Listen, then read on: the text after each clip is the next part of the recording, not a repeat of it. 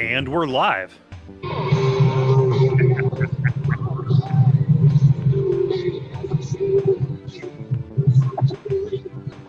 Dolphins cry.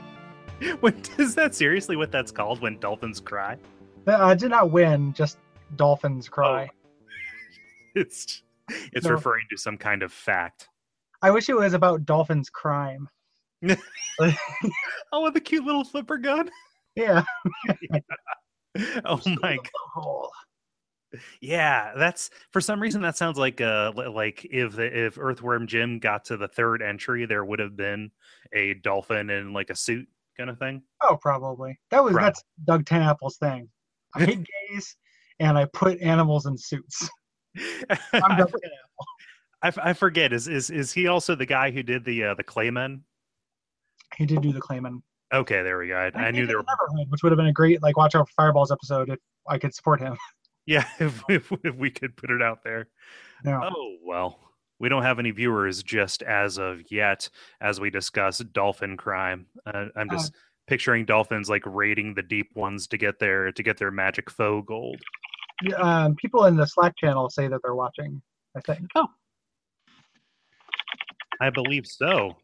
Yeah, we have a um, for anybody who's listening, we have a Slack channel uh, for our Patreon backers that is kind of acting as the uh, as the chat room for the show. So we're going to be watching that um, as we uh, go in here.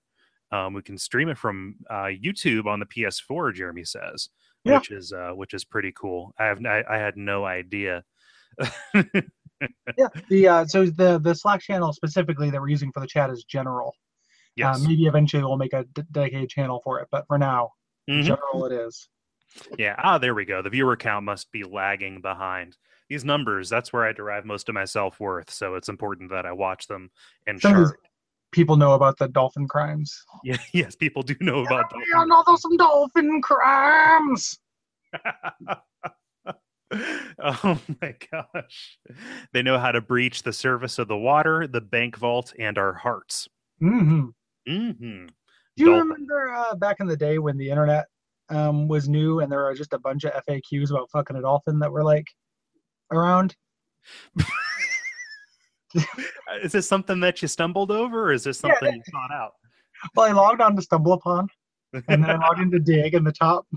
yeah, was it upworthy? Yeah, it was upworthy. Um, no, I, I was talking. Who was I talking about? I was talking about this with somebody recently. That like in the early days of like doc internet, um, and not really doc, but just like com and stuff. yeah, yeah, like there was this like dot text file about how to seduce and be seduced by uh, a dolphin. Um, How, how was it like a persuasive pamphlet about why you should be down with a dolphin? yeah, yeah, they're good lovers according to like you know Banana Fan seventy nine or whatever. Like yeah, according to that one episode of King of the Hill. Exactly. Yeah. The um yeah, so it, it was a it was a thing though. Like there was this thing about I remember like way before I had the context for it, and I wasn't like little, but reading about a dolphin uh lovemaking, frequently asked questions about that. Which I only have one one question. Why? yeah, like what? No. No question mark? I mean, I mean, dolphins are they're they're, they're one of those uh, creatures that we think are magical, but actually they're they're fucking animals, and so they do horrible things according to our human morality. So that's, huh. Wait a minute. So we got somebody in the chat room called Soul Blazer who's saying apparently dolphins are the only other mammals who can climax. Maybe I mean other other animals obviously produce sperm, but like this is, maybe they they they gasm. Even though Yeah. monkeys will gasm as well. Because Hmm. like there, there there are those monkeys that will just j each other o like nonstop and then there are also monkeys that have um gig, gigantor clitorises and will have sex with other lady monkeys Hmm. with them That's funny. so Huh. People people find my the archway behind me uh, upsetting. That's it's literally it's literally just my just just just my But- living room. who's in that chair though cole What? Who's sitting in the chair i'm, I'm just fucking with you yeah oh, he only shows up on the camera. This is some paranormal activity shit. Great. um Uh, you need a set of GoPros. Yeah. Do you think if we if we tried to integrate GoPros into the uh, into the network somehow, we would get a bunch of free GoPros? Uh, we might. I don't know what we do with them. I don't know either. Like you, you could just watch us. It'd be like a let's play. Like you just watch us play video games, except that we look at our phone like every yeah. ten minutes or fifteen minutes. Yeah, it's one of those things. Like it's like the reason that I don't stream when I'm playing for a show is because I'm stopping every three minutes to take a note. Yeah. Also, I like to like pee and you know and, and look at my phone, and I Yeah. listen to podcasts instead of stream a lot of times. So. Yeah, that's the thing. hmm Should we explain to people what this is? Uh, if this is their first, uh, if this is their first go around. Yeah, yeah. this is uh, Duck Feed Live. So this is um, our show, uh, our monthly show that we broadcast live. It's also a podcast on the network, but it's mostly Q and A. Mhm. Um, so Yeah, yep, originally this was for uh, Patreon backers. Mhm. Um, we decided to open it up because we want to get a little bit more of a, a little bit more more of a party atmosphere, get more people to see this, get more exposure to this kind of like live monthly celebration kind of thing. Mhm. Um, and so we got that open. Um, there, there's still kind of uh, a perk to being a Patreon backer for this, though. There is a uh, a, a, a thread, a creation post on the uh, Patreon at patreon.com slash duckfeedtv. And uh, if you comment on that, uh, your question gets read first before any of the, any of the others, either in the comments on the uh, the um, the the event or in the Q and A widget. So yeah, um, jump to the fr- front of the line and uh, you know go there and do that if you would, would like to. also those priority questions, um, we both tell the truth, whereas other questions, one of us tells the truth and the other one lies. so so it lends an air of mystique. yeah, if you want, if you want actual answers, priority questions. Otherwise, you don't know what you're getting. yeah, I'm looking at a picture of myself on I a never fucked a dolphin. It was a lie. I didn't. I didn't look at that, man. I re- I remember like just like like what is it? What Rotten.com was that a thing? Oh yeah, that's Yeah, your premier source for seeing like a snake crawling out of a vagina in 1996. yeah, or like it was it was Chris who like brought me over to say, hey, do you want to see John F. Kennedy shot? Oh yeah, Yeah, Yeah. It was it was it was a bu- it was a bunch of stuff like that, and I I just like I don't know if I'm numb to it. Like there's a bunch of stuff like I didn't watch that that fucking footage from uh from the tragedy the other the other day. yeah. So I guess I'm not entirely inured to it. But that that's that's used to be the domain of Rotten.com, Yeah. and now, you know, now it's just the domain of Twitter.com. Yeah, now it just auto plays in your Facebook feed. Yep. Yeah. Yeah. Damn it! Why is everybody posting pictures of me on big screen? You're just bragging about their TV sizes. I suppose so. Yeah, good job, guys. Way to go! Screens, bro. I, I use a CRT. I carried it into the basement and it never came back up because who could carry it back up? It's true. Yeah. Yeah, I need a TV as wide as it or deep as it is wide. Yeah. Yeah. like a penis. Yeah, Right? exactly. Am I right, guys? Yeah, you guys, you guys, you guys are all rocking cubes, right? Right. they call me Snake Eyes. yeah, yeah, yeah, that B-Bell cube, right? Yep. yep. Oh yeah, the Power Mac Cube. That's what it Yeah. is. we have uh we have a priority question here. Let's start out with an easy one. Uh Danny writes in asking, "Do you guys own passports?" Um, I like how I like the phrasing of that question because it's not whether we have our own passports, but whether we just own like like a collection of identities. you well, you know, you got to have a bug out bag, and that's obviously not going to be yours. Real. In fact, I intend to escape to Ecuador, where I where I will be a uh, I'll be disguised as a pop singer named El Motil. You can assume odd jobs under the name Mr. Pilkington. Yep. Um, deep credit.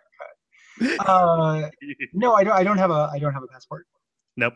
I, I I keep thinking that that's one of those things that I'm uh I'm going to need to get. Like it's it's kind of like signing up for the uh um like like, like the TSA like pre-register thing. But I I only ever fly once a year to go to Portland, so it's like I don't know. But here's the thing, right? Like, you know, you need passport to. Uh, you need a passport in order to leave the country. And there is this this weird. I don't think the person who asked this question is doing this, but there is that assumption. There's an immense amount of like privilege when you're just like, oh, you've never been to Europe. You know, like somebody's like, oh, you've never like. It's like no, it's really expensive. Like I was really poor growing up, and then I've had to work to pay rent and have not been able to afford to go to Europe, you know, Europe Yeah. or anything like that. So whenever anyone, this person isn't asking this, I want to emphasize that. But whenever anyone just like you've never traveled, like you've never been, and it's like, well, that, that's a loaded question, and you know, there's a lot of assumptions in it. Um, Yeah. So like, it's not that unusual. I don't think it's that unusual not to have your passport because like yeah, it's something you get when you need the it. Yeah, it's it's something you Yeah. get when you need it, and like, I haven't needed it because it's super expensive. Yeah. So- Yeah, I get I get that feeling too when people talk about it. It's like, yeah, actually, I feel really bad that I haven't because it's something I want to do, but it's never something I've been in a position to. Like, I'd love to fucking like go to Scotland or something, go to Germany. Like, You shouldn't feel bad regrets. though. Like, What's don't that? let anybody. You, know, you shouldn't feel bad about it. Like, it's oh just no, it's like a- that's just something I think about on my own. It's not something that like other people inflict on me. It's just like, oh, you know, I wish that was I wish that was a thing. yeah, Yeah. it's a, it's a, it's a luxury, and Yeah. it, it's like it's a new luxury. It's like I feel like it's something that used to be less of one. Yeah. You know, look at that. Run, Sorry. Holland. Um, Yep, Holland has two of me. Yeah. Huh. Get out of there. Another priority question comes in. Holland writes, uh, "The time to pay for the dark gift has come. You must choose one system, console or handheld, uh, to play for the rest of your life. PC is not an option. Keep in mind, you don't magically get all the games for said system. You still have to buy the games as you normally would uh, in this day and age." Which do you choose? And I imagined he like holds up an orb and goes, The uh, the which pill pill.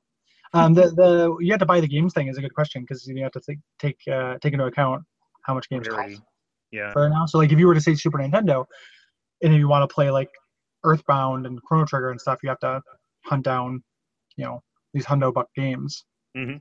for it.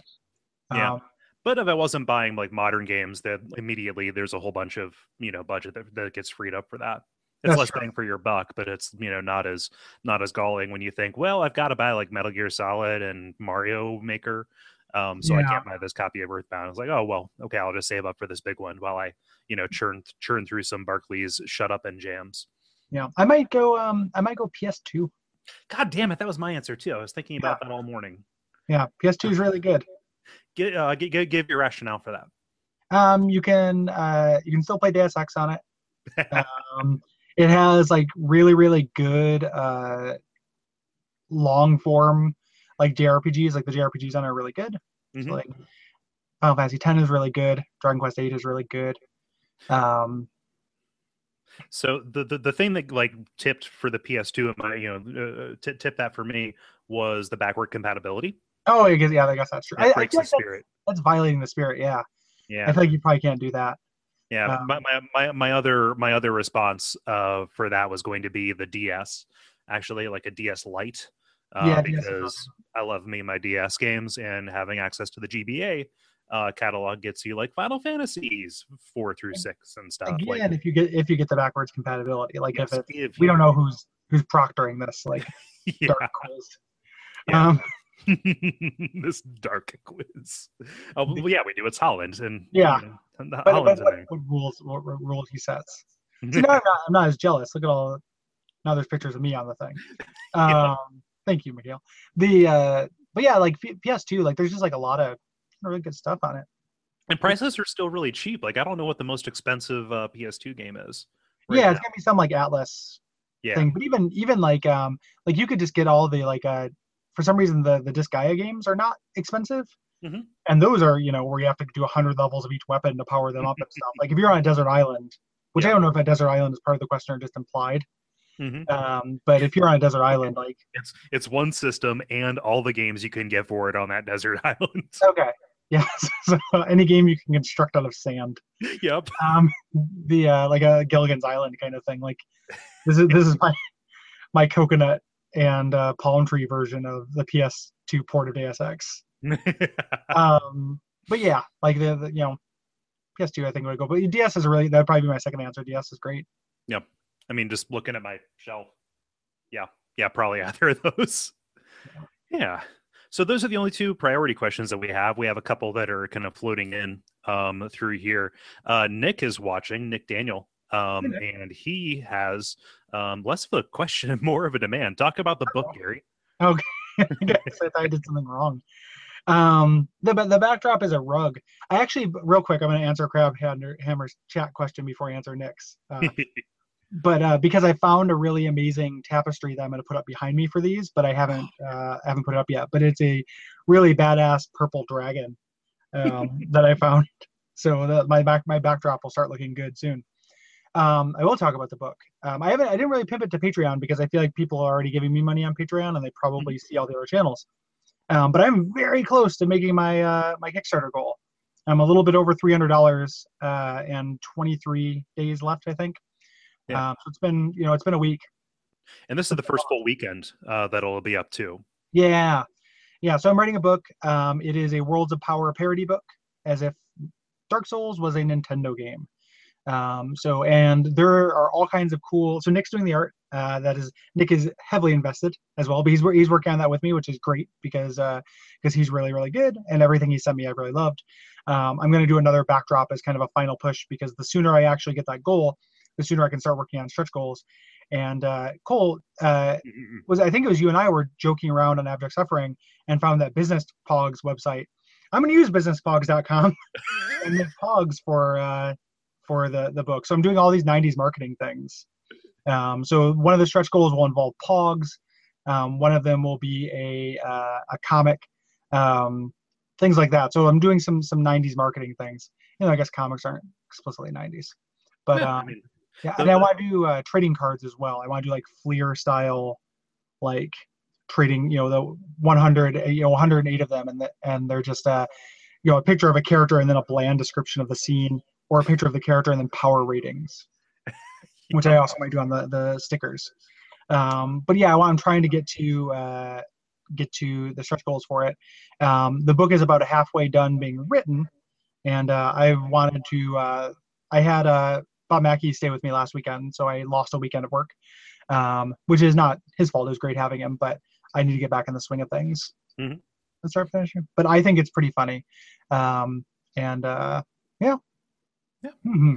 Yep. So I encourage everybody to take a look at that. There's a there is a brief break for promotion. There is a quick link that's uh, duckfeed, duckfeed.tv slash souls of darkness.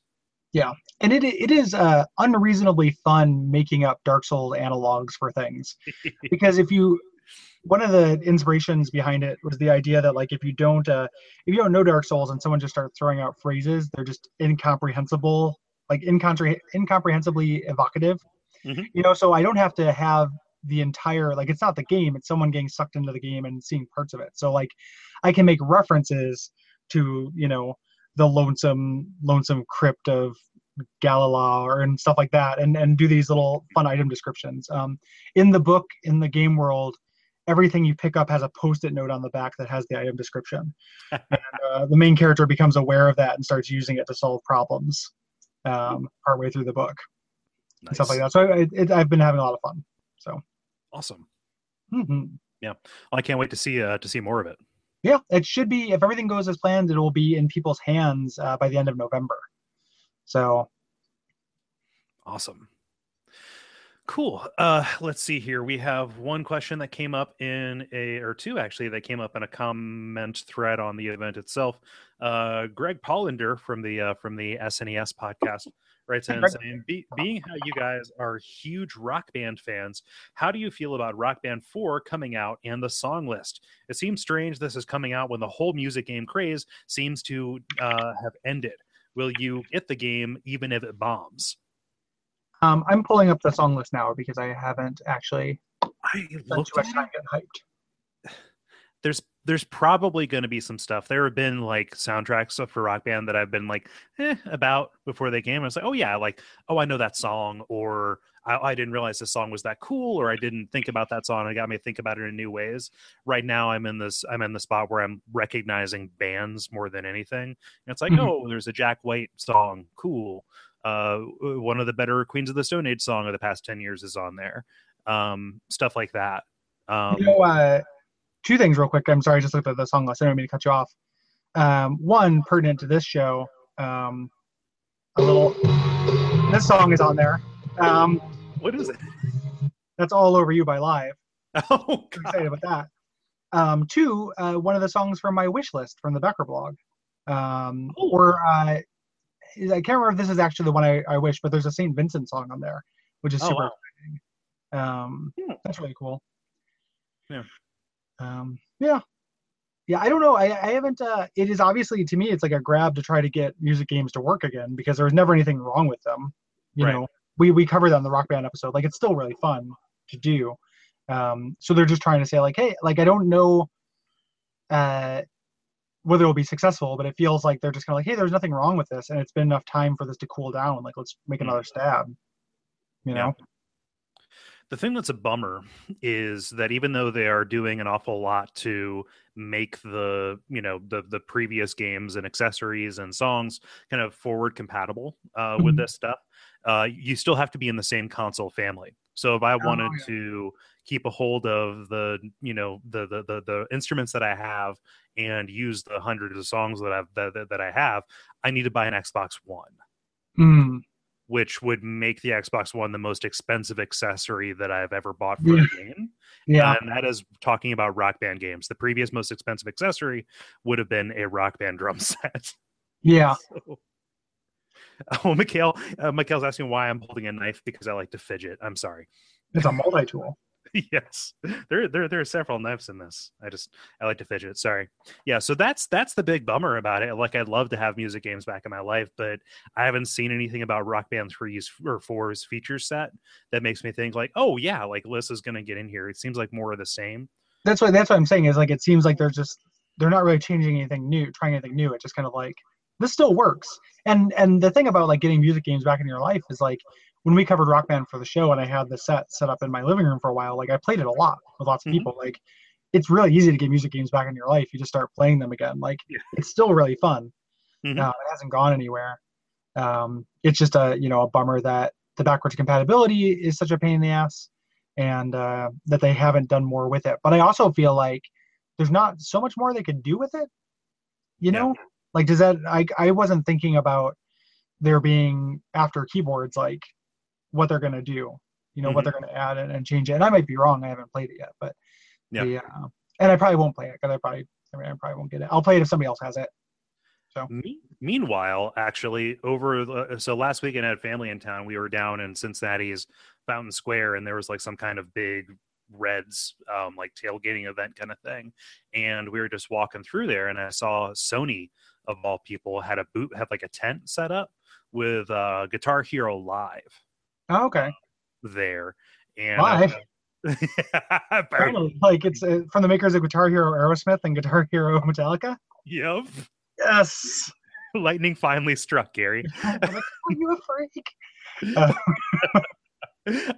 um, and uh, unfortunately, there was a country bland. Or, yeah, it was a country bland. Ooh, um, Like yeah, yeah, uh, was uh, was blaring uh, behind me, so I couldn't hear the music. But I got to try the new controller with the two rows of buttons on it, um, and it was kind of cool actually. Like I, I dig that interface. Like just it's just the three, but there's white and black up and down, so you make rudi- rudimentary chord kind of Hmm. configurations.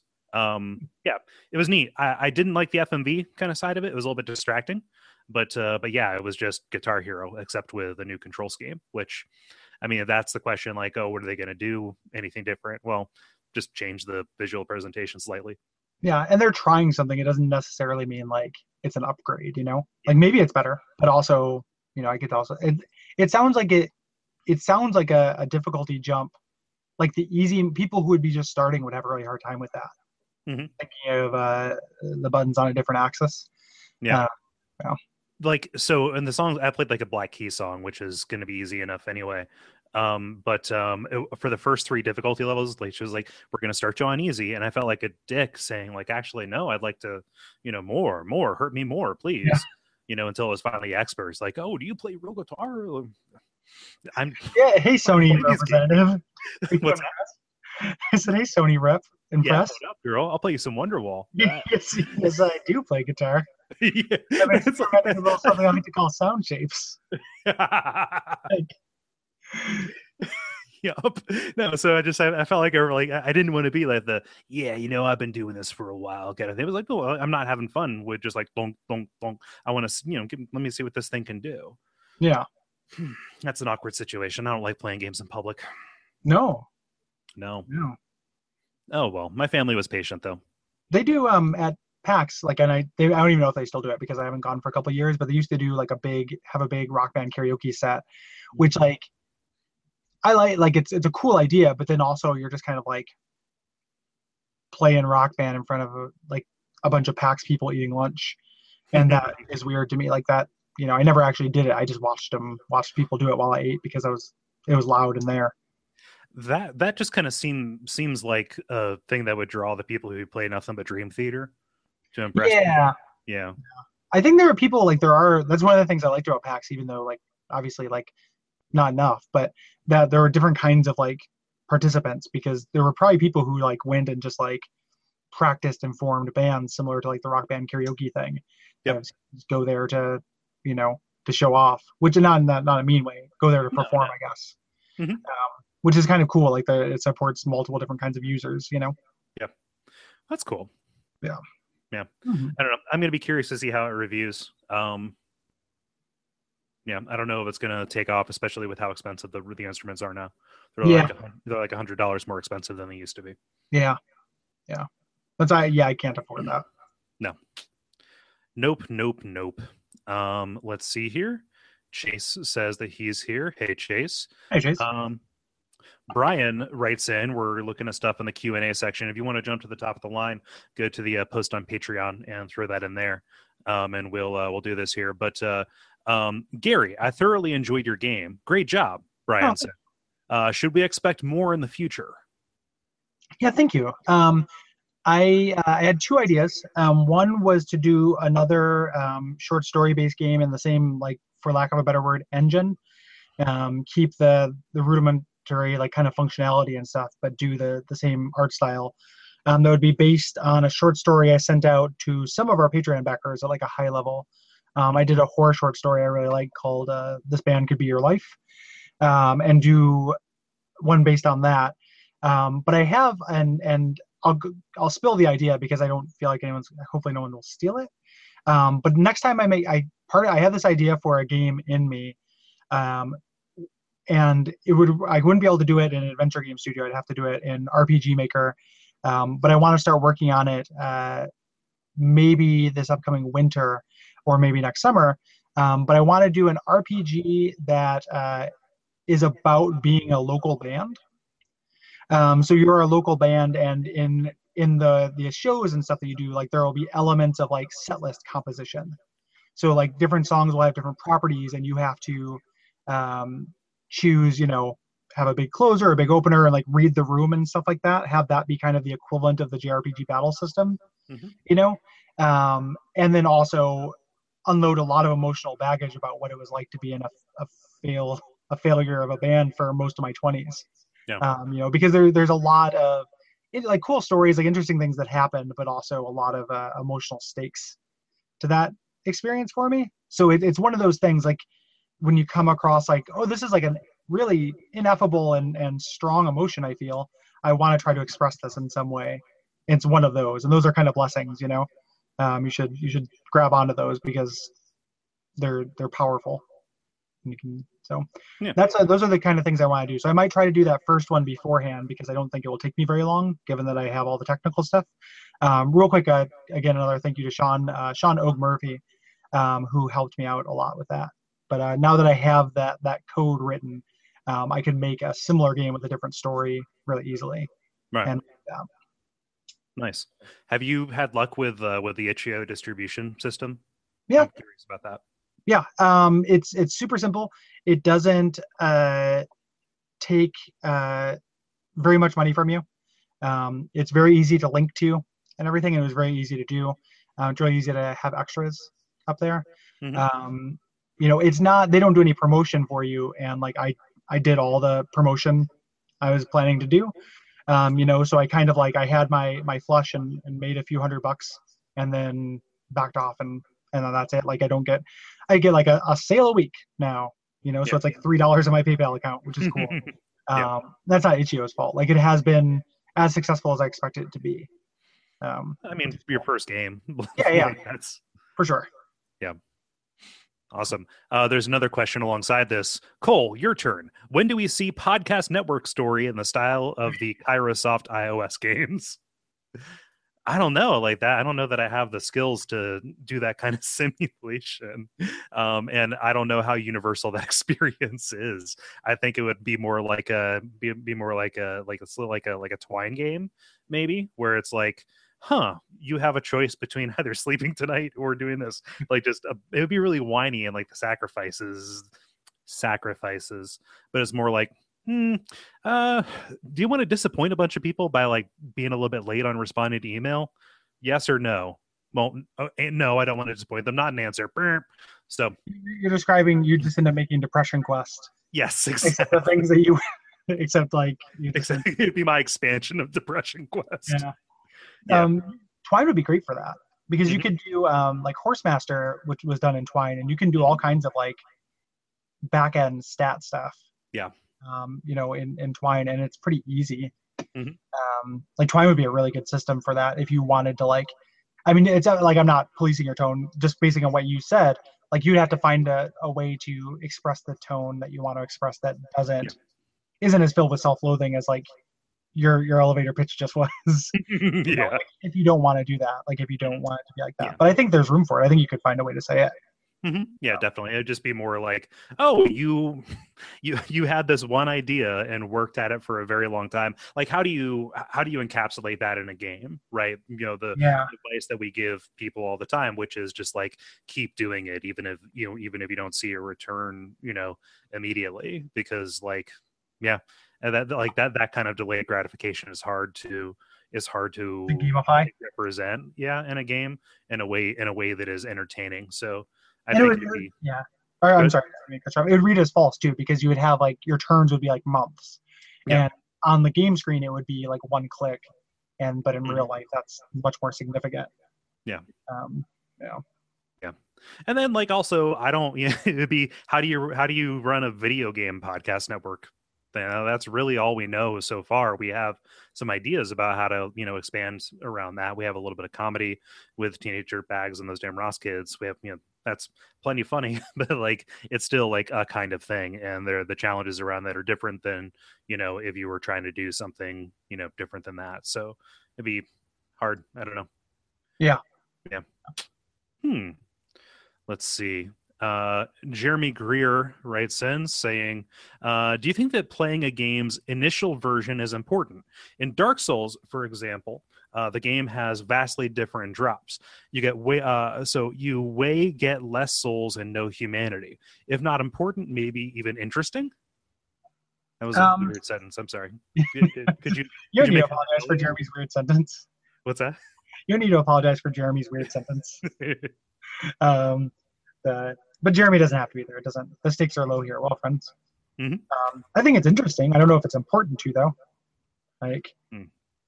Like, so what's he mean by the initial version? Like the non-patched version? Yeah, he means yeah. before before it gets patched and changed. So, uh, yeah. like a more easy, an easier example is with Dark Souls 2. Mm-hmm. So, like Shrine of Amana, power hexes, and the yeah. like. Or my uh, um, my secret fear, which is Bloodborne. The last half of Bloodborne was only easy because of the uh, because of the weird yeah, the memory dump glitch. Yeah, yeah. I, am kind of dreading getting to that point again. Actually. Me too, brother. Like we're, we're, committed to facing challenge dungeons, which means I'm gonna have to fight hard mode Ebrietas. Yeah, yeah, yeah. Oh well, we'll have help. Yeah, I think it's I think it's interesting, but it's it's kind of like I it's something that's only happened for like the oldest of MMOs, really. I think, um, which is kind of the, the the legacy servers. So like that one server that is my uh my my Harlan Ellison trap, the 2002 EverQuest mm. uh, locked in time forever kind of thing. Like I, I almost wonder if there's going to be some way to easily do that. I guess you could like wipe your 360 and then just load it in without having any kind of internet connection. But that that changes the experience too by not being able to play online, and that's part of the you know part of it as well, or being you know to be invaded. That's weird. Yeah, yeah. It is um, it is interesting though because it does give you a perspective um, but I, I, feel like I'm starting to feel like a broken record. Like I think it's really cool that developers change things in in response. You mm-hmm. know, and there are a lot of different ways they can do it. And I was talking on the Slack channel about a Darkest Dungeon, which is one of my favorite games of last year. um, that's nearing release now, and they took a weird, you know, they tweaked things enough until like they made a like a change that was really divisive with the fan base um, that they really felt strongly about, but the fans hated it. So they make it just optional, you know. And like we talk a lot about how like it's your game and you can experience it how you want, you know. Like it's obvious, and they can also put it out the way they want. But if they want to have both, I think it's okay.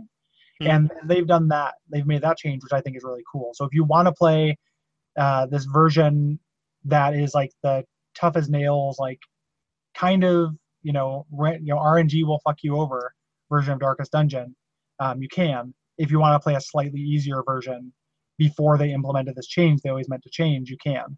They've just they're letting you roll back the version on your own, like they're building it into the game.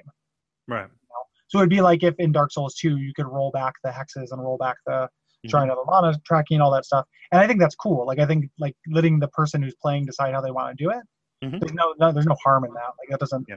you know, I don't think it damages the integrity of games as a medium or anything. And it's kind of funny because Dark Souls has this, the the capability for that built into the narrative as well. Like if oh, there yeah. was some kind of stone you could burn to say, you know, do you know, do you wish to, you know, change the fundamental forces of the universe? And, yeah, you know that is that that is just something that does it. It's a little bit like uh, I don't know, like world tendency a bit. I think, mm-hmm. in, a, in a in a strange way but yeah, like Dark Dark Souls, the Souls games will allow you to adjust difficulty on your own through those kind of ways on the fly. But then once they introduced ascetics mm-hmm. in number two, that's kind of what it is. Like it's rolling, it is changing, uh, not not the patch version so much, mm-hmm. uh, but changing like making as grand a change as that in system. Mm-hmm. You know, which I think is cool. Like that's that's a good thing. I miss bonfire ascetics. Yeah. Like that was that was a good item. Like that was a good choice. Well, yeah, I mean, even in Scholar, that that's something that changed about the about the bonfire ascetics. I don't think we talked about in the episode, which mm-hmm. is you will actually um, get the new game plus versions of bosses. Yeah, you use the ascetics.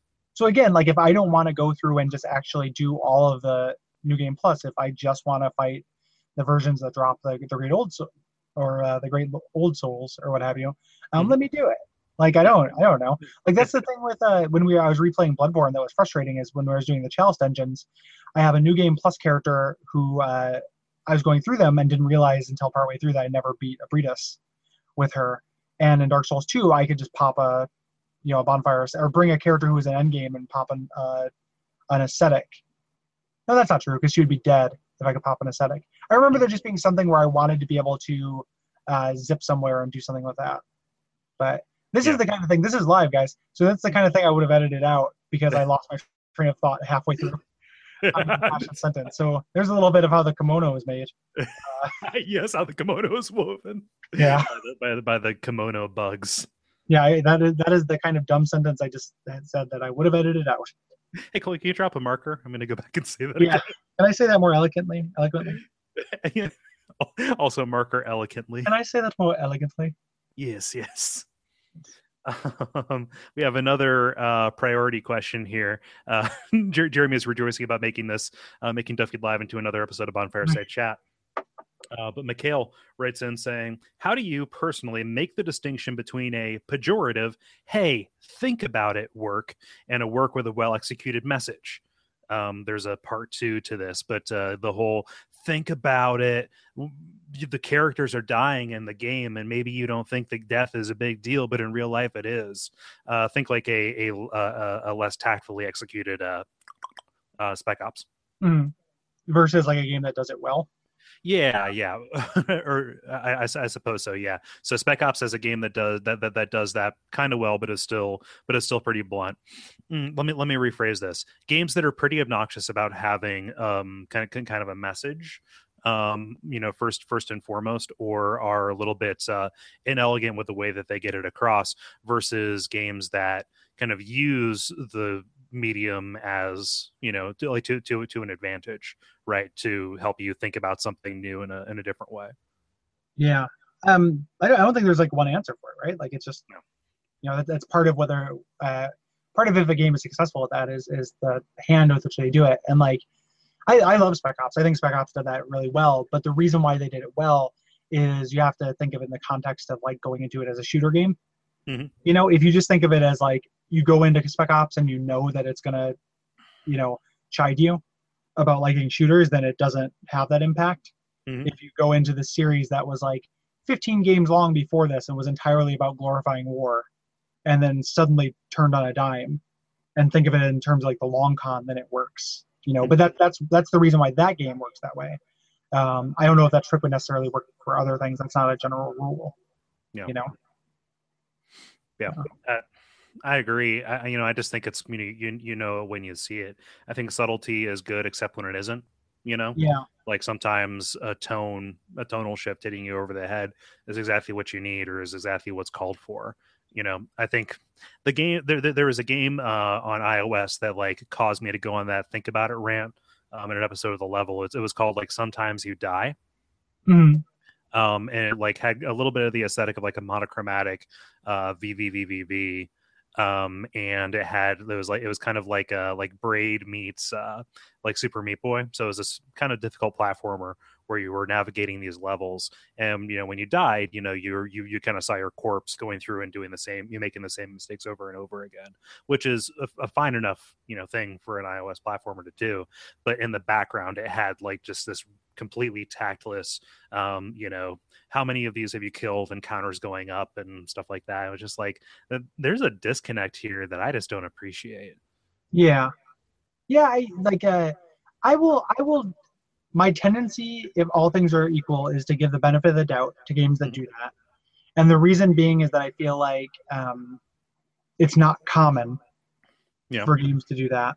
Um and in my experience the the times where it doesn't work are either like that where it is just one step too far right like it would have been fine just to have a platformer where you die and die and die and it's just like hey like you know it's going to show you that a little bit and that's it's significant in real life like that'd be fine but then having that counter and stuff sounds like not obnoxious i haven't actually played that Yeah. um, and then the other thing i can't handle and it's kind of equivalent to that is like um, jrpgs where the characters say the theme at the end um, even some of my favorite so you get end up with like final fantasy IV, where like the characters are literally saying like friendship is what we're going to do to overpower this cosmic force let's pray yeah earthbound well earthbound is cool because they're praying to the player Oh, yeah. right? Like that's cool. Like Earthbound did something neat. Final Fantasy IV just had the characters you met in the game, sacri- you know, pray to you from the afterlife to give you the power and just kind of say like the it's our connectedness that got us through this. Mhm. You know, um, so when the characters just say the theme, that that bums me out.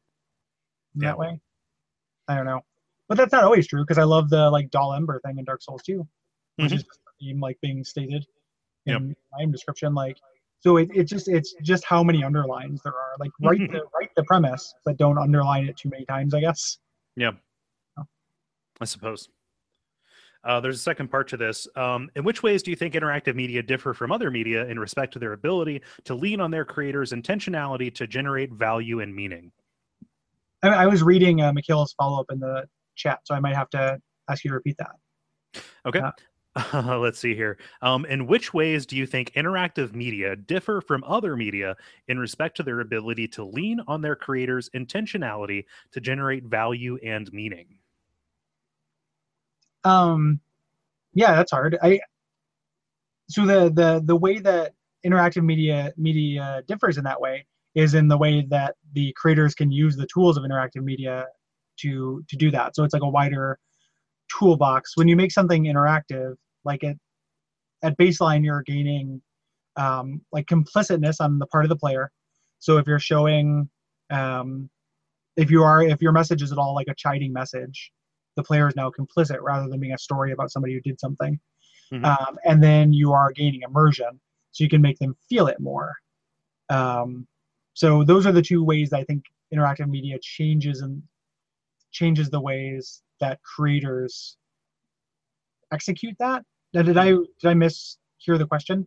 No, no, I, I didn't, I didn't quite understand it. So I think, I think that you answered it kind of in the way that I would, which is, you know, to lean more into the experience side of it. You know, most media is an experience that is kind of put forward, and you know, like here, this is this is now a thought that you have, or you know, something for you, you know, to react to. The interactive side of it is, you know, kind of um, complicating the creator's relationship with the player or the consumer, um, and you know kind of trying to figure out how much agency is handed over um, and how much agency the player thinks they have. Um, and kind of that back and forth and trade off is, is is a little bit of where kind of the discretion of game design seems to come in um, compared compared to other things. And there are you know th- there are examples of other media that you know kind of rely more on that for um, you, you know that, that that relationship. But it seems something that is mostly unique to games. Mm-hmm. Yeah. yeah, Mikhail followed up um, with that first bit and says, uh, "Think maybe it's a how an execution of a message turns the participant into an object rather than a subject. Mm-hmm. Um, so the idea, you know, it's disrespectful. It is using the player rather than making them the subject of the message. Mm-hmm. Um, but I, I don't. I mean, I know Mikhail is not saying this, but like, I don't think that's automatically bereft of value. Um, like some of my favorite gaming moments are when that's happened. I didn't really realize it. Yeah. You know, like if I'm being used and I don't know that that's happening, I think that's kind of cool. Mm-hmm. Um, you know, and then piecing that together afterwards is kind of cool. Like, I'll go even if it's unpleasant, like I and feels disrespectful. Like that's a that's part of the breadth of experiences I'll seek. Like I don't, I will have a game disrespect me. I'd rather have that happen than it disrespect my time. You know. Yeah. Um, and sometimes if they if they're sneaky enough about it and subtle enough about it, I can I can kind of get into it. Yeah. So. Yeah, I dig it. Uh, let's see here. I apologize if we misunderstood you, Mikhail. Uh, yeah. yeah, it was it wasn't willful. So. Yep. Hope, hopefully we, we, we make a little bit of sense there. Um, Robin Young writes in, um, do you have any video game related secret shames or guilty pleasures? Shame is probably a bit strong of a word. Secret less shames? So yeah, um, game, gaming guilty pleasures. Uh, you know, I feel uh, I feel guilty about how often I still like to play Binding of Isaac. I put too much time in that, and mm-hmm. it's a real turn off my brain and watch like a YouTube kind of thing but uh, I feel bad about playing that as much as I do. Mm-hmm. Uh, not so much anymore though. I, I don't don't play as many um, you know games like there aren't there aren't games I, I don't feel guilty about playing games so much anymore. Yeah. Um, so not not so much that I can think of. Do you have a good answer for that? Uh, not like a specific game. Um, we were talking a little while ago. I think it was like yeah, last night or maybe the night before about how I actually like Super Paper Mario mm. which is an unpopular opinion. um, and we could talk about that in the in the episode uh, when you know when we when we cover that game. But that's more of like just an unpopular opinion than anything I feel any guilt or shame about. Um, mm. I don't know, like my backlog. Um, I feel guilty a, a, lot about being behind on assignment play when I get behind mm. on assignment play, and that's that's less of anything to do with games and more to do with kind of the schedule we've set for ourselves. You know. So it's like, just yeah, I'd love to make more time for like current games. Like I'm staring down the barrel of Metal Gear Solid Five right now, and I don't know where it's going to fit. Yeah, I definitely definitely understand that. Um, know, so I, I have I have that bit as well. Um, and then also like I will I will sit down sometimes and make like a list of like these are the games I, I feel like playing, and then just proceed not to do it and just play assignment shit instead. Yeah. Um, and then what I find that breaks through it is something will just kind of get to me and I'll just start playing it. Like the irresistible stuff that pops up mm-hmm. that I just kind of will naturally make time for. The things that, and I don't feel guilty about it though. Like um, eventually we'll do it for Comrade, but I've been playing a bunch of Shadowrun Hong Kong, mm-hmm. and like I just knew like oh like that came out, I really want to play it. And then when I sit down, I could be doing podcast homework or other games that are I feel guilty not playing. Yeah. Um, but I just love that game, so I want to play it. You yeah. know, it's getting through to me. Um, I'm hoping Mario Maker will be a similar kind of thing. Yeah. Like, I you know I I guess I shouldn't feel too guilty about playing other stuff like modern stuff, non-assignment things, because that is fodder for the level too. So like I don't even know what I'm talking about. It's all yeah, it's all assignment. Yeah, like like every like it all feeds in. I have I have taken the the hobby plug and the occupation plug and put them together. Yeah. So hmm, well we, we we can think about how wise that decision was at a later time, but um, let's see here. Uh, Nick Daniel writes in saying, "What's the best monster manual?" Ooh, uh, second edition. Mm-hmm. I think second edition is really cool. It has a really good mix of like just dopey, stupid looking shit, um, along with like really kind of amazing uh, Tony DiTerlizzi. I don't. I never know if I'm saying that name right. Um, illustrations, but he's the guy. He did a lot of the Planescape Torment art, hmm. which is really good. So it's like half really cool looking monsters and half dopey Gary Gygax nightmares. um, and just really comprehensive. Like, and then like the, the fair answer is that like I mean the real thing is that that's the one I spend the most time with.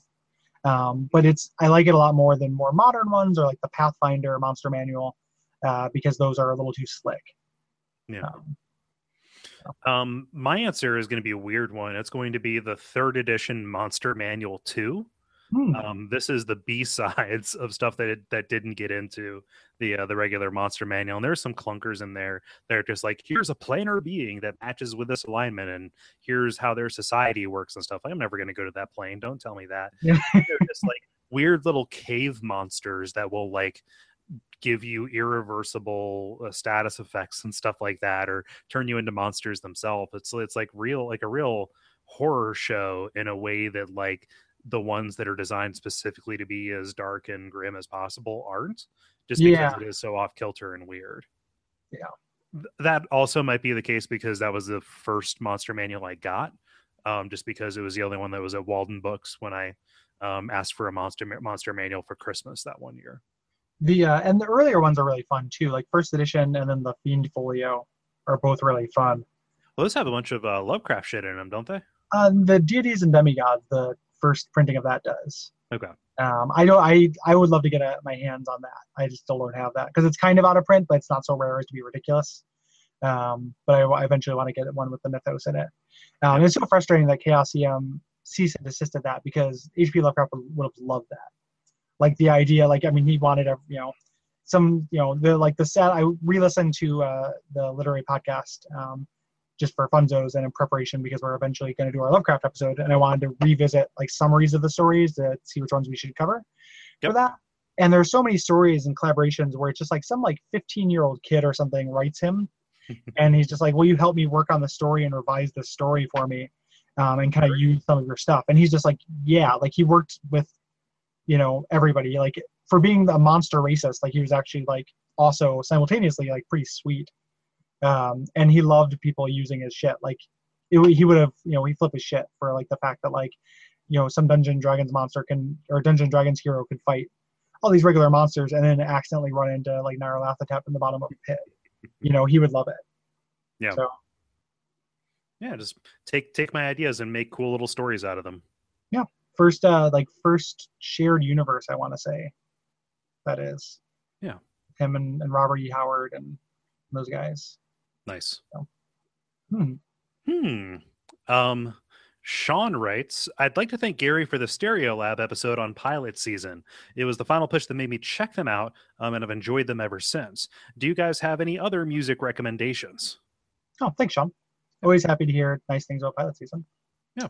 Um, yeah, you, you go first. I feel like I've been talking a lot. Um, yeah, I've been listening to a lot of Shearwater lately. Um, I kind of cycle through the same five or six bands. Uh, this was a band that kind of uh, spun off of Okkervil River, um, and it's a little bit more kind of like melodic and ambient, um, less less like here here's a you know a rock band and more of like a what's the weirdest instrumentation we could we, we could take while kind of having this awesome kind of like lyricism and content and songs that are like hybrids of like we're painting this just completely destroyed apocalyptic reclaimed by nature world but there are also songs about birds and trees and like one album is just a biography of Nico Case from the uh, uh from the Velvet Underground. Like it's That's it's case. Yeah, that's not Neko Case. New pornographers. New pornographers. Whoops. There we go. It was one of the Nikos. Yeah, her, her she's just regular Nico. Regular Nico. Yeah, yeah. She's normal. I, misspoke. I misspoke. I misspoke. Yeah, but like like one of them is a biography of her, but it's like super hidden under all this symbolism and just kind of like weird ambient kind of stuff, and it's it's great. Um, I'd really recommend like for an entry point, like um anywhere between like Winged Life and um and Rooks is probably going to be going to be a good uh good bet. Yeah, uh, for a second I was thinking about if it was a biography of Neko Case, which would be very weird because they're contemporaries. Yeah. Like they would share festival stages and stuff and just be like, okay, well, we made this album about you. You're in the same industry. like, yep. lady. Like it's probably opened for us at one point. Yeah. Like it, like it would, it would be a, it would be a little bit, a little bit milady if they had done that. A little bit. Yeah. No, not the case. It was Neko. Yeah. That that's that makes way more sense. Yes. So I apologize for misspeaking. No, no, I'm, I'm not calling you out. I just thought it was funny. Yeah. Um, and I've been I haven't listened to a lot of new stuff. I've been listening to, uh, but I did go and see and has recharged my interest in uh, Ratatat. Hmm. Um, I went and saw them live, and it was, you know, in the top like three live shows I've ever seen. Hmm. You know, and and was really pretty incredible. Like, um, really really good use of visuals and light because they're instrumental band, um, Mhm. lasers and visuals, and uh, you know that's music that like gets me moving, and I don't have like a dance connection to music. Like I don't typically physically feel m- music or make it. It doesn't move me, um, Mhm. literally move me. Um, and Ratatat does. Um, so they have a new album out uh, called Magnifique, and it's great. Nice. So, and uh, and and I've also been doing kind of a deep dive on those guys. Um, LP4, which I hadn't listened to very much, um, and have been giving a second chance. And they don't they don't have a bad record. Like they're really good. Yeah. Nice. So- Um, also thinking uh, here in September, the Eagles of Death Metal are going to be playing like a hundred feet from my house. That's a Hmm. little bit of an exaggeration. Like right down the right down the line, like at the venue that is the number one candidate for DuckCon. Actually, so I'm going to go there and see that because even though they are the dumbest rock possible, it's self-consciously dumb and very fun to see. I, I have no idea who those people are. I've heard that name, but I've never put anything Yeah. together with it. it's a side project um like josh homme from queens of the stone age is in it Mhm. uh they do like uh it's, it's like rolling stones uh style stuff it's Okay. fun um you know guitar you know jangly stuff yeah Cool. uh let's see here nick daniel writes uh when was the last time you cried more recently than i'd like to admit and for reasons that i don't want to discuss That was cool answering. It wasn't the same question. yes It no, sounded like it was. yeah that was continuing it no i was heading it off at the past i've been going through some stuff recently so i'm not going to go into detail on that gary Yeah, I mean, also, um, I uh, had some. Uh, tr- yeah, like I don't no, nothing, nothing good. Like I don't have. Uh, I don't have like a, my my girlfriend listens to a show called Crybabies, which is about like things that make you cry and media that makes you cry, Mhm. and uh, is really cool. But I don't. That doesn't happen to me very often. Mhm. Um, like if I cry, it's because of something like really pretty bad, you know, is going on. So like also for you know, I probably not want to discuss it, and I discuss everything. Like you know, I, I like. I, I, I well, I you know I, I, I tell you guys everything, but I don't necessarily want to talk about that. I'm not offended that you asked Nick, but like Yeah. it was not uh it was not cute or a good story. you yeah know. it was bad. So Like- and you know again more recently than I'd like to admit, and about something I probably don't want to admit. yeah and see you know I, I cry, I cry at the drop of a hat too like I, I i i will readily pull up the list of movies that i was like yeah this makes me bawl like a baby like Hmm. synecdoche new york american movie uh rudy oh god Yeah. like you know there, there, there there's a bunch of that but there's like you'll get into you'll get into a state and like the theme song to community will make me missed up and it's like oh god what's happening to me? So it's like uh, you know I, i'm in touch with those emotions but it's like no maybe not something for a for for, for a show uh, here as of recently. So thank you.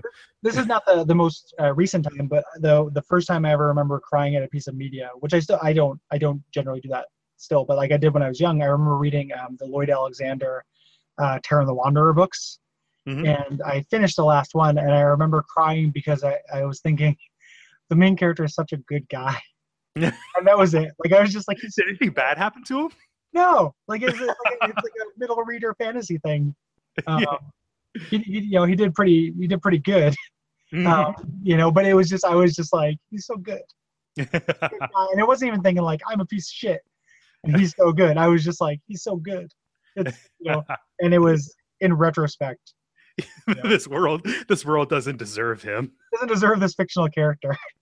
yeah Um, yeah uh let me think here i cried at the end of uh at the end of house of leaves at the end of all the weyrs of pern because they like triumph over the thing that has taken them that that that, that has been their you know bane for the entire series yeah I like i'll, I'll cr- like uh, i've talked about games i've cried at like i'm I, I I missed it up in uh, Gone. Home. We talked about that. Like yeah the dude dude missed it yeah Yeah, I did. yeah gone home Yeah, dude missed it there. So like, Yeah.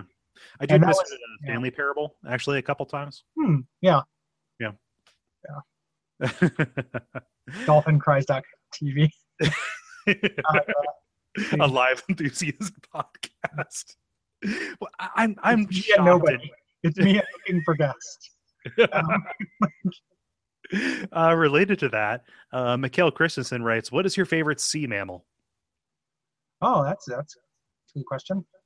Um, if aquatic mammals are fair game, I'm going to say otters. Otters are great. Yeah, uh, I like a cute otter. I love otters. I like uh, I like sea lions a lot. Mm-hmm. Both, uh, I like manatees because they're big and dumb and dopey. I, I still think manatees are kind of ugly. Like I can't get over manatees like inherent like lumpiness. They look like turds. but they've got those wide set eyes. They're, yeah. they're, permanently wall eyed. It's great. Um, and I'm not a person who likes like, oh, there's a pug. He's deformed. I'm not like one of those guys. Yeah. Like, I just like I like the way a manatee moves. I guess. Yeah. Yeah. yeah. Not that big. I would go with otters too. Would actually be my answer. Yeah, otters. Otters rule. Philippe is a special boy. Mm-hmm.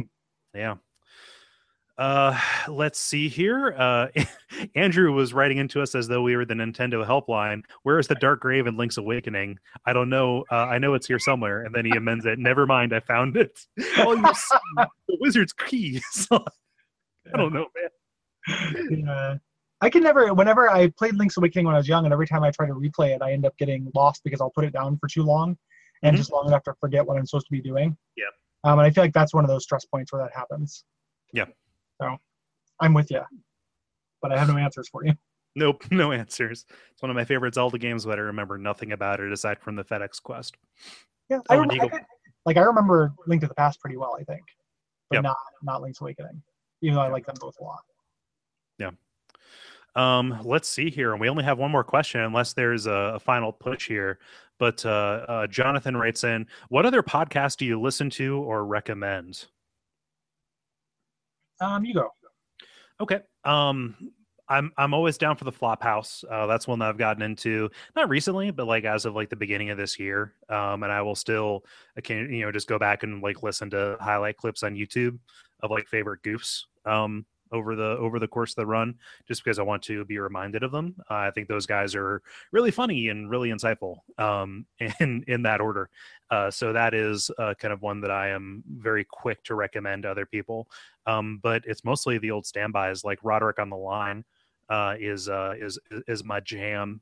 Um, yeah, I would say I would say those two are the perennial favorites. Sorry, there's no real surprise on that. Yeah, I don't I don't have any surprises either. Like I I feel like I've talked about them. I mean, it's it might be new to the person who's asking, but like, mm-hmm. um, I don't listen to as many podcasts as I used to because um, I no longer commute to work.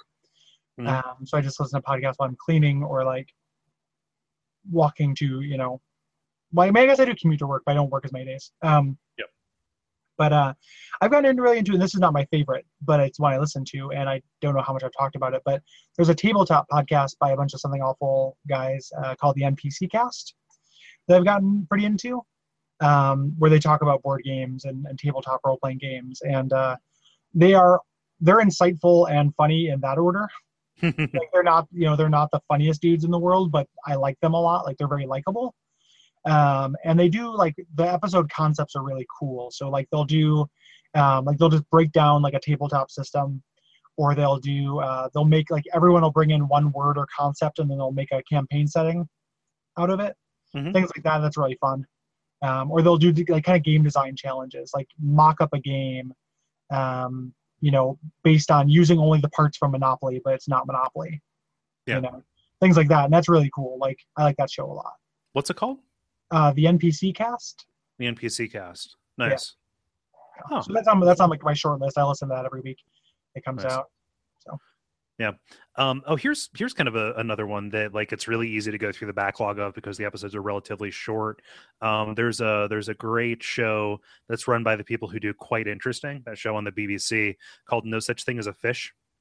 Mm-hmm um, and that is like they're the researchers from that show getting together and sharing like their four favorite facts of the week that didn't make it onto the show and then each of those four facts has like related stuff inside of it so it's it's really funny they make a bunch of like jokes and bad puns as we're wont to do um, but it's kind of just like a big trivia bomb that is a wonderful companion to something like say like stuff you should know in terms Mhm. of like just giving you a bunch of stuff to rattle around in your head and draw these connections to Mm. pretty good um, we have a priority question here from jonathan saying um, how have you felt about the first few weeks of the slack era i felt Good. great Yeah. so we, we, I don't know if the episodes are coming out. We talked about it on all the things we've recorded since then. Mhm. But yeah, it's going really well and it's really fun. Um it, just watching the chat go by and people are kind of like talking that is that is one of the one of the most awesome things and you know just as i think about like oh what's some of the cool stuff that we've done and what do we want to do more of like that whole community side of it you know it can't just be us interacting with you guys. We hold enough of you in high esteem and like oh let's give you guys a place to like talk together and it's been great to see how that's kind of like planned out and i hope to continue to nurture that Yeah, I, I will sometimes feel guilty about not like keeping up with it enough. And then I realize like it's a um what's the word I'm using? Um like it's a it's a perpetual machine, you know, like I don't actually need to check in and stuff. Like it is just it just goes. And that's really great. You know, so I can pop in every once in a while and, and chat with people and then Yeah. hop out and it just kind of keeps going. Yeah. I- it's a it's a fire hose. I, I read all of it and I kind of like jump in when it you know when when I need to. Um, and if somebody like specifically calls my attention to something, I will try and get to that as, as quick as I can. But it's uh it's it's been great and it's been a very positive environment and uh, um, I'm I'm proud of everybody who is like in there keeping it cool.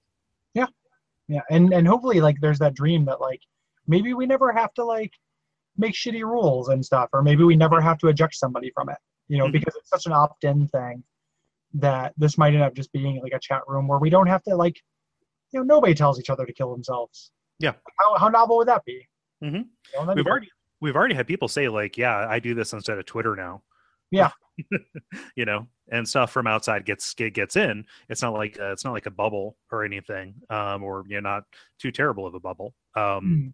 but yeah, it's uh, it definitely it's it's good. I you know I like checking it during the day and and all that. I too feel like I don't get in there enough, but I have faith that water will find its level with it. Um, and everybody seems to be having a good time. If i still had my office job i would it would be i'd be in there all the time literally all i would do Yeah. at work so um, it's just the fact that like I'm not in there sometimes because I'm like playing games. You know. Yeah, ex- exactly, Mikhail. Like, what about racism against white people? Says the other. the other chat room. Yeah. Absolutely. Like, you know, it's it's just like we don't have to be like. So I I feel comfortable saying like, uh, there's no place for that here. Like, if somebody started on with that shit, like I would have no problem being like, no, you know, I don't Yeah. want you here. But it just hasn't come up, and like, there's a good chance it won't Mhm. um, that's really cool you know Yeah. um, because i don't nobody wants to be like you know nobody wants to be dark dad and Mhm. like have to like start booting Yeah. people out of stuff that they like um, you know so if we don't have to it's great yeah. Gary and Cole haven't seen the secret rooms we created to harass game developers, have they? Gary, are we the new 8chan? yeah.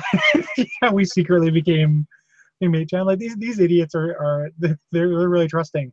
We do whatever we want. They gave them a forum, they gave them the tools. Have you ever um the uh the American Office later in the series, which are not well liked episodes, but when their forum became like the den of pedophiles. yeah, like they, they, they just they decided to make DunderMifflin.com like the place for people to hang out and like you know share their paper needs. and just became like got shut down. So it like became a den of pedophiles so slowly that they didn't notice it. Like that was funny. Yeah. I need to watch The Office again. me too. There I, there are seasons I haven't seen. Like I like the last couple of them I haven't seen. So Hmm. mhm. Uh, let's see here. Greg writes in following up on the podcast question. I was curious as to what you guys do for work and if it allows you to listen to podcasts and or if you do any gaming uh, during lunch or break time. Your podcast really helped my eight hour work shift go by. um I'm I'm ha- oh, whenever I hear that I'm happy because I'm somebody who has mostly hated jobs I've had. So I like that. We had that. I mentioned on a recording, but we got a review for Watch Out Fireballs on iTunes as somebody who works in a coal mine for like 13 hours a day, Yeah. and says that like they listen to the show, and that's really heartening. Like that's Yeah. very nice. Um, happy to do that. That's part of why I got into podcasts and then thought, hey, it'd be cool to make them. It's because I was trying to listen to stuff during my data entry job at a school supply company. Mhm. Yeah. Um, Um, do you want to go first, Gary? All right, I can go.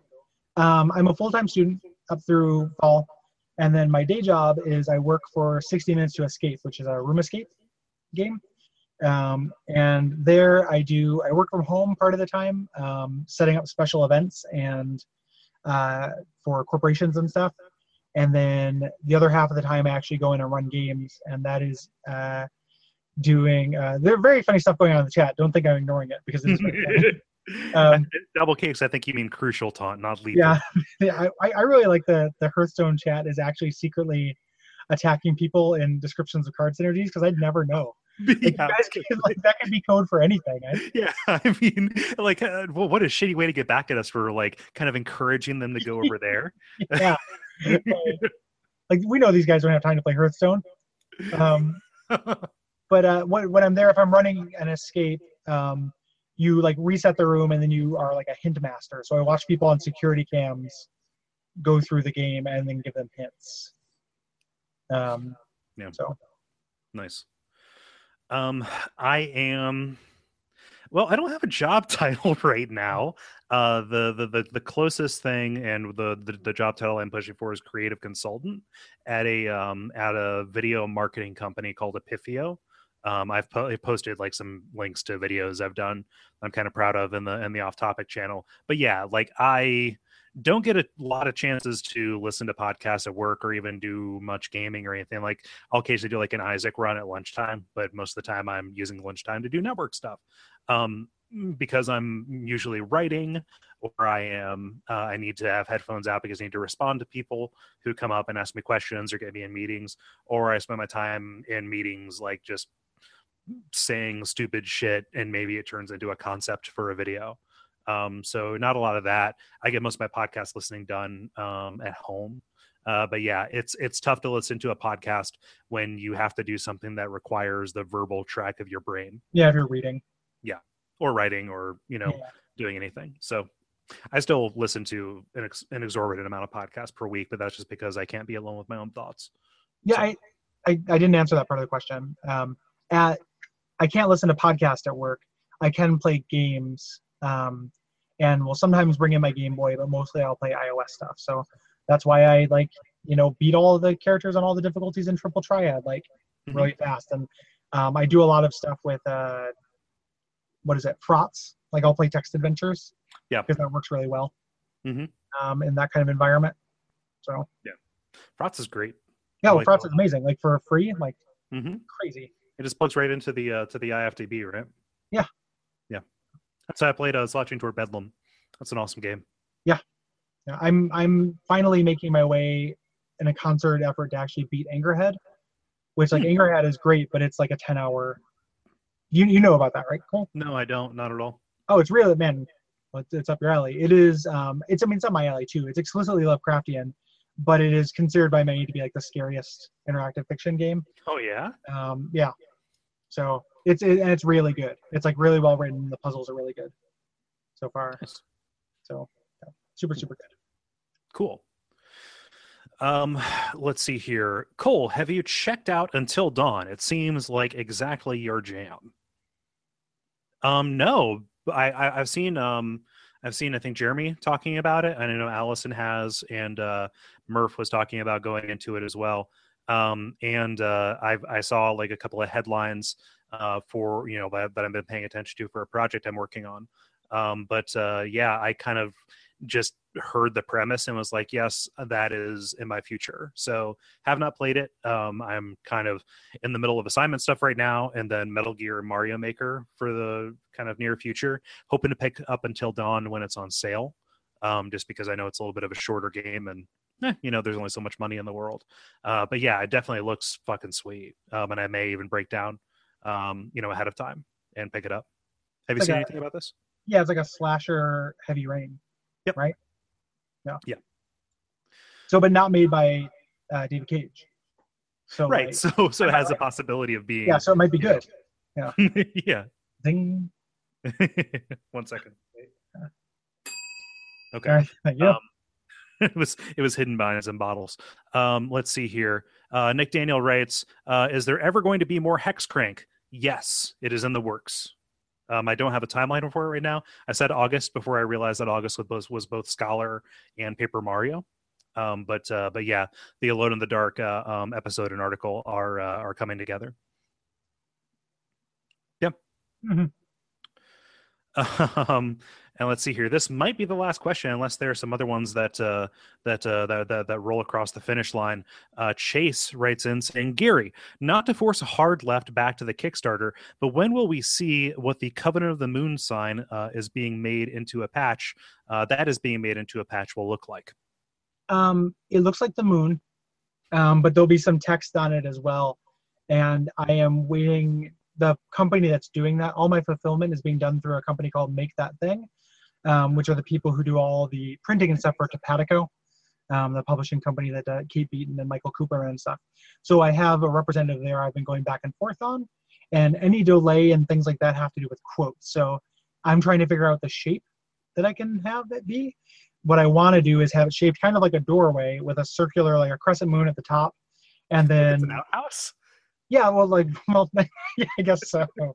Um, like a moon at the top, and then under it, um, the the covenant, and then a slogan. And I'm going back and forth between a couple of different slogans. Nice. So that is why that I haven't done a mock-up of that. I realize it would help people want want it on the Kickstarter if I already had that, but um, I'm two layers deep of relying on other people for some of the stuff. Like I talk to my representative who then has to check in with companies and stuff. So that's why there are delays.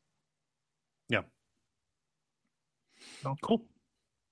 Uh, let's see here. We have another one, and uh, we can we can kindle this if any kind of trickle in. Uh, but uh, let's take a look here. Holland writes, going through the WAF backlog for the millionth time, and just curious, whatever happened to the Blood Omen Legacy of Kain episode that was teased? I don't want to play through it again, but I'd love to listen to you guys play through it. Um, it was we started playing it and it was really hard and too clunky for like real life stuff Yeah, for me, if I recall. Like, and I think it just lined up with also a time for you. But I remember like emailing you like, hey, let's do something else. yep. because it's hard and like I'm don't have the patience for this right now because I Yeah. um, that was That was, like, probably like, the shadows of my divorce were looming at that point. Yeah, no, that was like spring of 2012. That was around the time we did uh Klonoa actually, and uh we both uh, had access to those, and we saw that uh, they were available. Like, okay, we can we can play more PlayStation stuff. But like the spring of 2012 was also when I was having um, a couple of personal issues, but also I was um, moving for work at around that time as well. Um, and I was splitting time. Uh, there are a whole bunch of episodes we did around that time that I recorded in a in a an extended stay hotel in Cincinnati as I was like just basically living and working out of that hotel um, before I found a place. And it just it didn't it didn't match up. Yeah, it's it's not that long of a game. It's just so clunky and frustrating. We just needed something that went that would go down easier. Yeah. Like I have a lot of affection for Legacy of Kain. I would like to do it at some point. Yeah. Um, I, I think it's more interesting than Soul Reaver, which also gets requested a lot. Mhm. Um, I think Legacy of Kain is a much more interesting game. Um, but it just we have to find the right time when we want to kind of swallow something small, but we have to swallow it sideways. I like that. That's a good metaphor. Yeah. Yeah. Um one second here. Oh, we we have, we have one more priority one coming in uh, from Mikhail writing. Uh, did you guys ever play any MUDs, multi-user dungeon games? um, I poked around in them.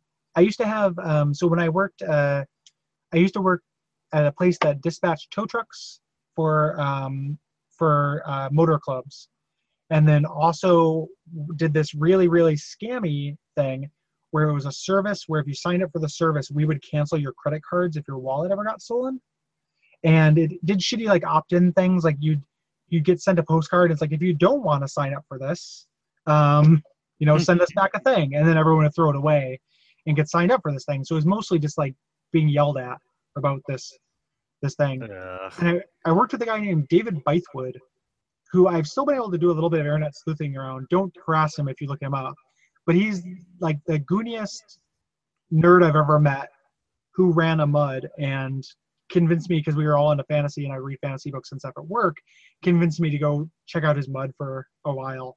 So I played in it for like a week, but I couldn't handle the people there um, Mhm. who were who were similar to to he, who was so obnoxious.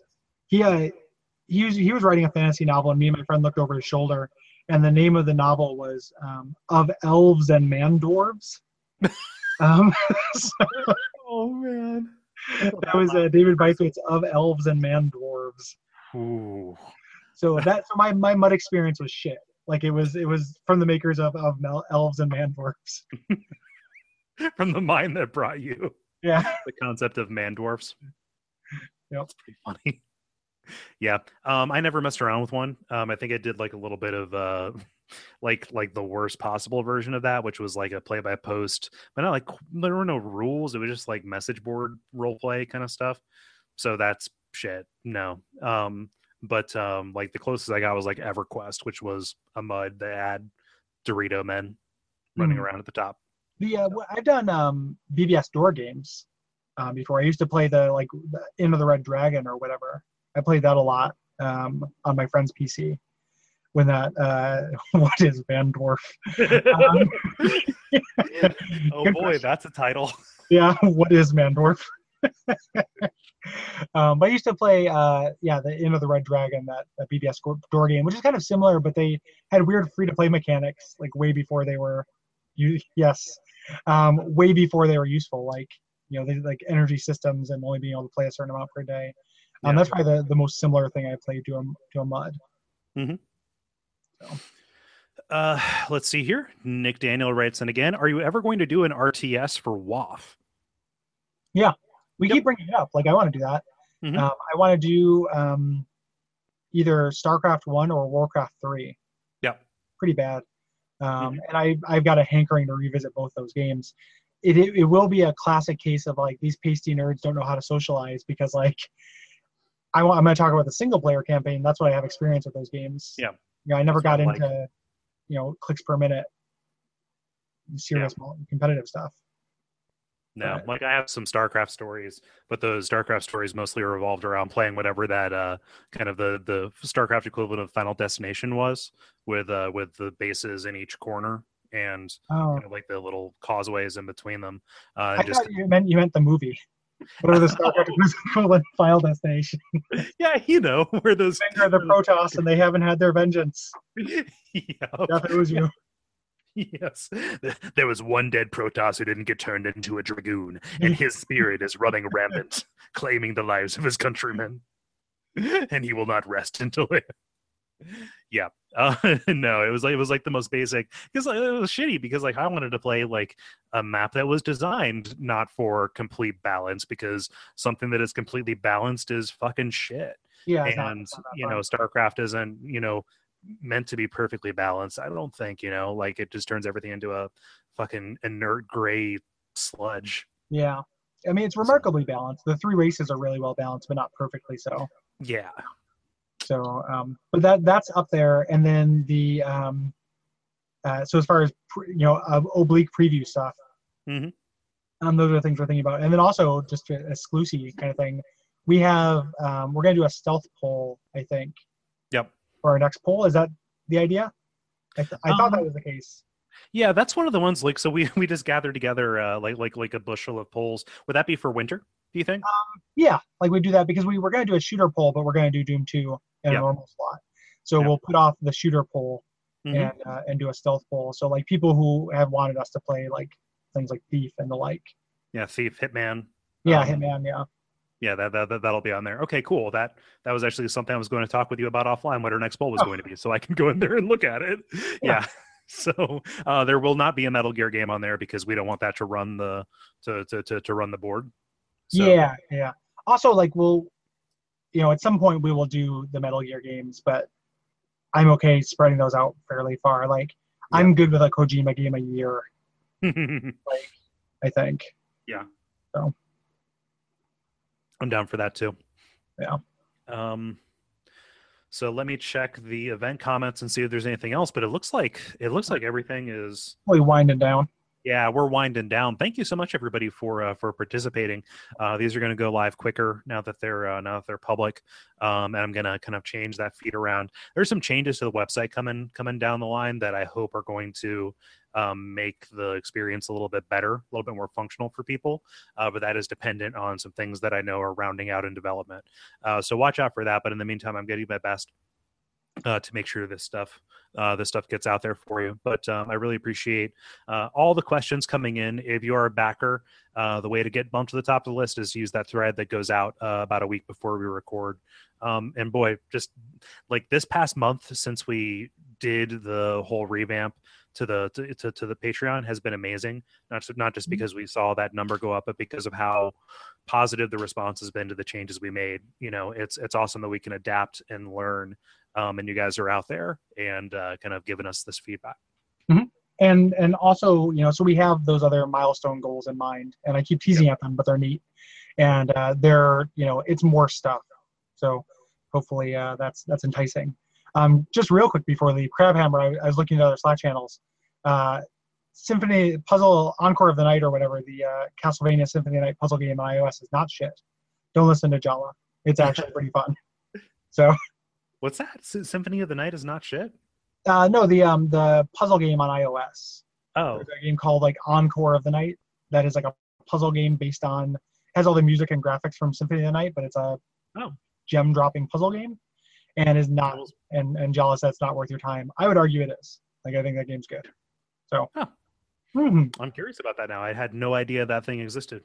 yeah, I don't know how I found it. When I early when I was early on in iOS, I just searched companies I knew.